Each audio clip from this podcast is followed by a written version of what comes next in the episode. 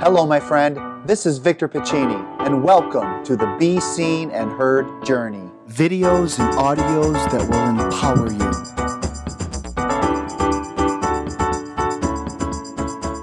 Hey, it's Victor. Welcome to the Be Seen and Heard journey. Thank you so much for being with me today. Whether you're watching this video or listening to the podcast, thank you so much.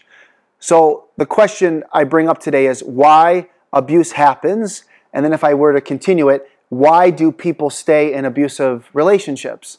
Well, the first part I can connect like this. When I'm at schools and kids ask me all the time, hey, Victor, why do adults abuse kids? or why do children get abused? And from talking to social workers and psychologists, I can tell you two reasons why it happens. Number one, the abuser was abused themselves when they were younger, and most likely it was repeated over and over again, and they never got the help that they needed to overcome that. And so, what do they do? They grow up and they repeat the behavior. The second reason why abuse happens, specifically with adults abusing kids, is that adults can easily manipulate and control children.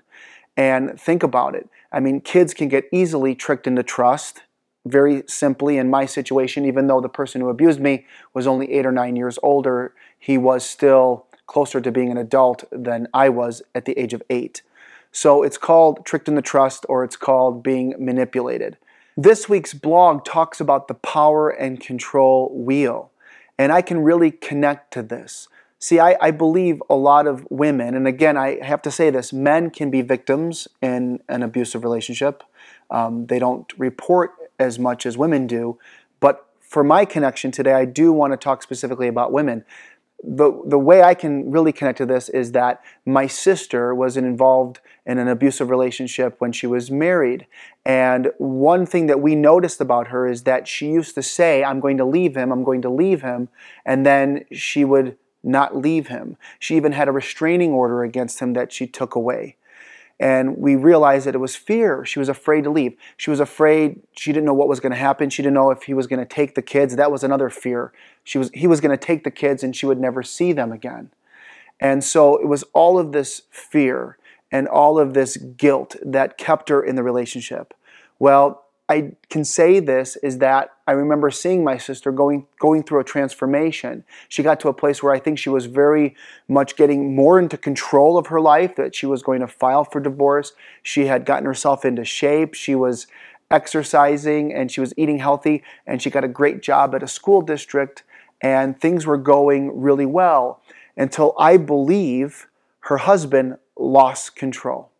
He lost the control over her. And again, I don't know the exact reason why, but he ended up taking her life on September 3rd, 2001. And looking back over that just horrible time in my life and my family's life, we, we always talk about like what could we have done differently and you know we were there for her we helped her but she kept going back and it's one of those things where we want to continue to empower the people that are in abusive relationships to keep reminding them that they are not that relationship. They are more than the relationship. They are more than what this person is doing to them, and they need to be in control and they need to get out of that relationship. And I know in my situation, it's a lot easier said than done, but if only my sister knew that, where she could have gotten away sooner or just said, you know, I'm done, and surrounded herself with a lot more people and just left the house. See, we were all there for her, but she kept going back by herself. And again, I don't put any guilt on my family. I don't think it's anyone's fault. He took her life. That was his choice. He ended up taking his life too. So what's what's the positive message today? It's that we need to help adults understand that they need and deserve to be seen and heard as well. And they are more than what's hurting them and they need to surround themselves with people that can help them in a situation. Because again abusers will want to isolate them from their friends and family so that they the abuser doesn't lose control. Well it's about gaining the control. And if we have to be there to keep helping our loved ones be in control, and that includes children and it includes adults. I want to thank you so much for taking the time this week to listen. Please spread the word. share this video, share this blog post with your friends and family. And again, let's help children and adults be seen and heard. Thank you. Hey, my friend, I hope you enjoyed this episode of the Be Seen and Heard Journey.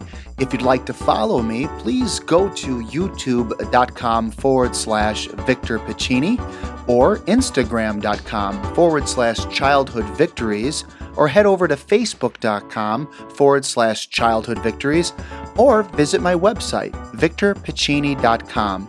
Please share this with your friends and family, and until next time, be seen and heard.